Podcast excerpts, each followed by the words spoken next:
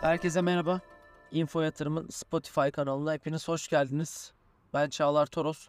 Sizlere bu hafta piyasaların nasıl geçtiğini, önümüzdeki haftaki beklentilerimizi aktarmaya çalışacağım. Öncelikle Borsa İstanbul tarafından başlayalım.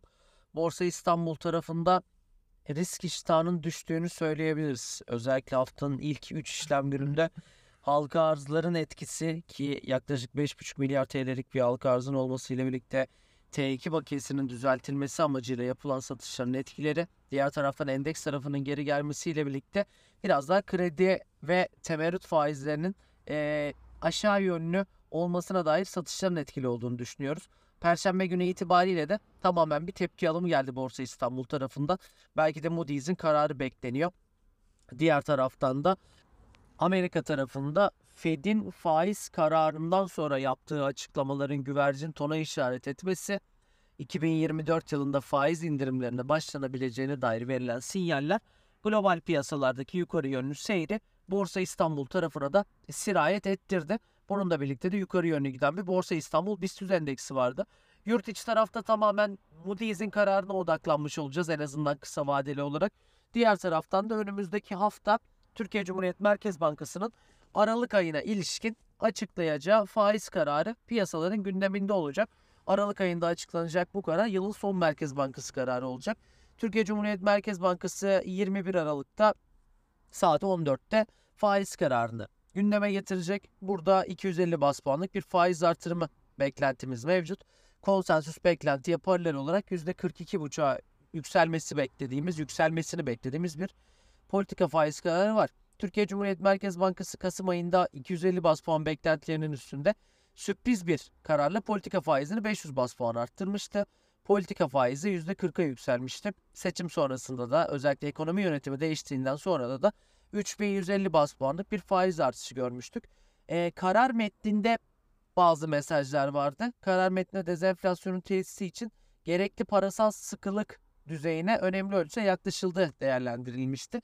Bununla birlikte de Merkez Bankası'nın Aralık'ta faiz arttırmasını daha sonrasında ise biraz da bekle gör politikasıyla hareket etmesini bekliyoruz. Merkez Bankası'nın faiz kararından ziyade biraz daha ileriye dönük projeksiyonlarda vereceği mesajlar önemli olacak. Yani kur korumalı mevduattan TL mevduatlara geçişlerin hızlandığı bir ortamdayız ve risksiz getirilerin enflasyon karşısında biraz daha yeterli kaldığı ve önümüzdeki sene itibariyle eğer getirinin pozitife evrilebileceği ne dair algı var. O da tabii ki endeksten para çıkışını hızlandırıyor. Dün Türkiye Cumhuriyet Merkez Bankası Başkanı Sayın Hafize Gaye Erkan'ın yaptığı bazı açıklamalar vardı. TL'ye geçiş zamanının geldiğini ve bunu zaten TL mevduatlara geçişlerde gördüğünü dile getirmişti. O yüzden önümüzdeki hafta Merkez Bankası kararından verilecek mesajlar aslında piyasaların ee, biraz da şeklini belirleyecek gibi gözüküyor yurt dışı piyasalarda. Yılın son haftalarına doğru girdiğimiz zaman da yabancı yatırımcıların ve yabancı piyasaların e, Noel tatiline girecek olmasıyla biz bize kalacağız diyebiliriz yerli yatırımcılarla birlikte. O yüzden haber akışları özellikle yurt dışı dinamiklere bağlı olarak biraz daha volatiliteyi yükseltebilir diye düşünüyorum.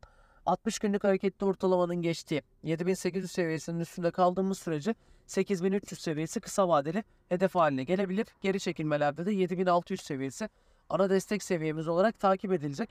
Diğer taraftan Moody's kararı ile birlikte Moody's'in Türkiye ekonomisine ilişkin e, raporunda Türkiye ile alakalı olumlu görüş devam ederse bunun da hafta içinde fiyatlamalar arasında dahil olabileceği kanaatindeyim. Bankalar tarafına çok kısa değineyim.